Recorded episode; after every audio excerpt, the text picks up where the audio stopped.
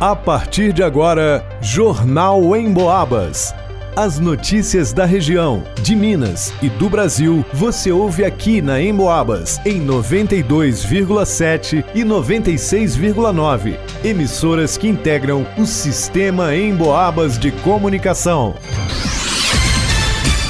Vanusa Rezende. Médica infectologista fala sobre bactéria causadora de doenças na fase infantil e orienta que crianças doentes não devem ir à escola. Leonardo Duque. Secretaria Municipal de Saúde realiza reunião na tarde desta segunda-feira sobre investigações de óbitos de criança no município. Alisson Reis. Tecnologia 5G é liberada para prestadoras de serviços em São João del Rei. Vanusa Rezende. Social e São Caetano estão na final do Campeonato Amador. Jornal em Boabas. Uma infecção que costuma ser inofensiva e nem causar sintomas para a maioria das pessoas, mas em alguns casos, que são raros, pode levar à escarlatina, uma doença que afeta principalmente crianças em idade escolar e até ser fatal. Estamos falando da infecção causada pela bactéria Streptococcus. A médica infectologista são joanense Janaína Teixeira fala sobre a doença. Tem sido relatado em alguns lugares um aumento do número de infecções estreptocócicas, né? Ela pode causar desde é, infecções de pele, como erisipela, celulite, escarlatina, impetigo. É, causa muito comumente infecção de gargantas, amidalites bacterianas, principalmente em crianças menores de 10 anos de idade.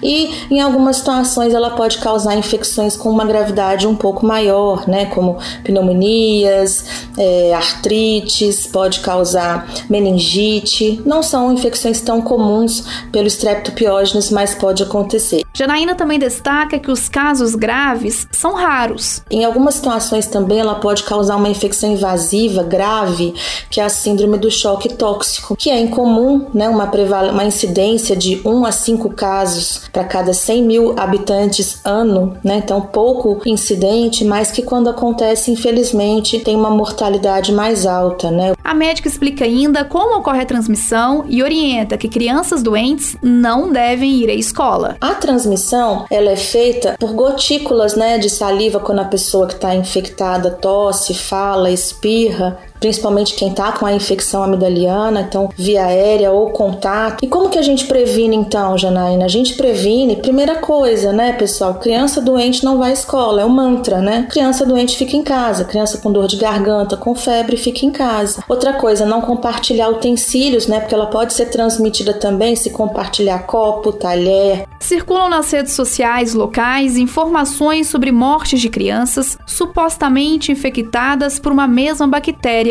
o questionamento, que circula em grupos de WhatsApp, afirma que houve a morte de três crianças em menos de dois meses no município de São João Del Rei. Em contato com o setor de epidemiologia, a reportagem da Rádio Emboabas foi informada de que a pasta tem conhecimento sobre três óbitos de crianças e investiga se existe uma correlação entre os três óbitos. A reportagem também entrou em contato com a Secretaria Municipal de Saúde e com a Gerência Regional de Saúde e aguarda respostas. Para o Jornal em Boabas, Vanusa Rezende. A assessoria da Prefeitura de São João Del Rei confirmou que está acontecendo uma reunião entre a Secretaria Municipal de Saúde, a Gerência Regional de Saúde e autoridades médicas sobre a investigação de três óbitos de crianças no município na tarde desta segunda-feira, 23 de outubro. O setor de epidemiologia informou à reportagem da Rádio Boabas de que a pasta tem conhecimento sobre três óbitos de crianças e investiga se existe uma correlação entre os casos. Existe uma suspeita de que os casos possam ter sido causados pela bactéria Streptococcus. A reportagem da Rádio Boabas fez contato com as casas de saúde de São João del Rei para saber se houve aumento de casos de internações e atendimentos de crianças no período que aconteceram os óbitos. A informação repassada pelo Hospital de Nossa Senhora das Mercês foi de que não houve um aumento considerável de atendimentos na unidade. Em agosto, por exemplo, foram em torno de 40 atendimentos, e agora está na faixa de 50. Mas vale lembrar que o hospital não é referência para atendimento infantil. Em todas elas, as crianças foram atendidas no pronto-socorro e liberadas. Já a UPA, a unidade de pronto atendimento, informou que não houve o aumento de atendimentos pediátricos nos últimos meses. No entanto, neste fim de semana, a partir de sábado, dia 21, houve um aumento de atendimentos e internações na unidade de saúde. No entanto, de acordo com o diretor da unidade, não é possível relacionar os atendimentos com doenças causadas pela bactéria Streptococcus. A reportagem entrou em contato com a Santa Casa de Misericórdia, mas até o fechamento da reportagem não recebeu respostas. Para o Jornal em Boabas, Leonardo Duque.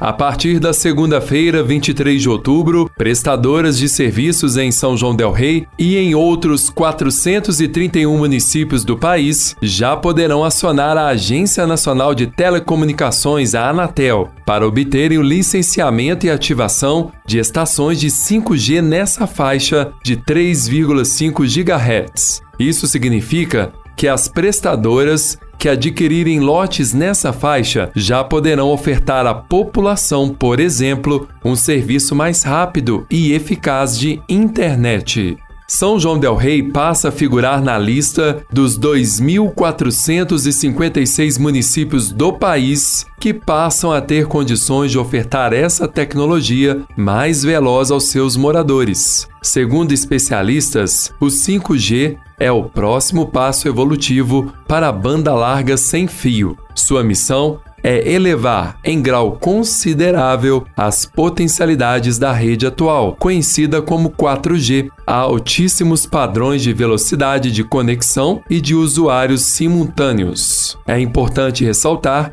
que a liberação da faixa não significa que as redes do 5G serão instaladas de imediato nas cidades. Essa instalação antecipada de estações de quinta geração depende do planejamento individual de cada prestadora. Outras cidades da região, como Barroso e Coronel Xavier Chaves, também passam a figurar nesta lista de municípios com liberação de uso da rede 5G, assim como já acontece com Tiradentes.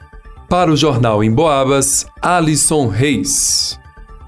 Neste domingo, dia 22, os jogos de volta da semifinal do Campeonato Amador foram recheados de detalhes. Detalhes importantes que classificaram Social e São Caetano para a grande final. Às 13h30, São Caetano e Santa Cruz mediram forças. Após o primeiro jogo terminar em 0 a 0 as equipes foram para tudo ou nada. Melhor para o São Caetano, que fez 1 a 0 com gol de Baratinha e segurou o placar até o último minuto. Já no final da partida, o goleiro Túlio do São Caetano defendeu um pênalti da equipe de Santa Cruz aos 45 minutos do segundo tempo. O arqueiro acabou sendo um grande herói da classificação direta do São Caetano. Às três e meia da tarde, teve América e Social, que também entraram em campo sem vantagens após o empate em 2 a 2 no primeiro jogo. Melhor para o Social, que está na final após vencer por 2 a 1 com gols de Ricardinho e Edson Zezão. Wesley descontou para o América. Os jogos de volta devem acontecer nos próximos domingos, mas ainda sem definição de horários. Na final, de acordo com o regulamento, só poderão ser usados os campos do Social e do América. A decisão será comando do Social, que fez mais pontos ao longo do campeonato. A tendência é que São Caetano faça o jogo no campo do América. Neste fim de semana também teve a segunda rodada do Campeonato Master. O jogo entre Cruzeiro e São Sebastião foi adiado por conta do falecimento do filho de um atleta do Cruzeiro. Os demais jogos terminaram assim: Nacional 7 a 3 no Surpresa, Social 3 a 1 no 15 de novembro e São João 5 a 0 no Vila Nova. Os oito times jogam entre si e os quatro melhores se classificam para a semifinal do campeonato. Para o Jornal em Boabas, Vanusa Rezende. Termina aqui Jornal em Boabas.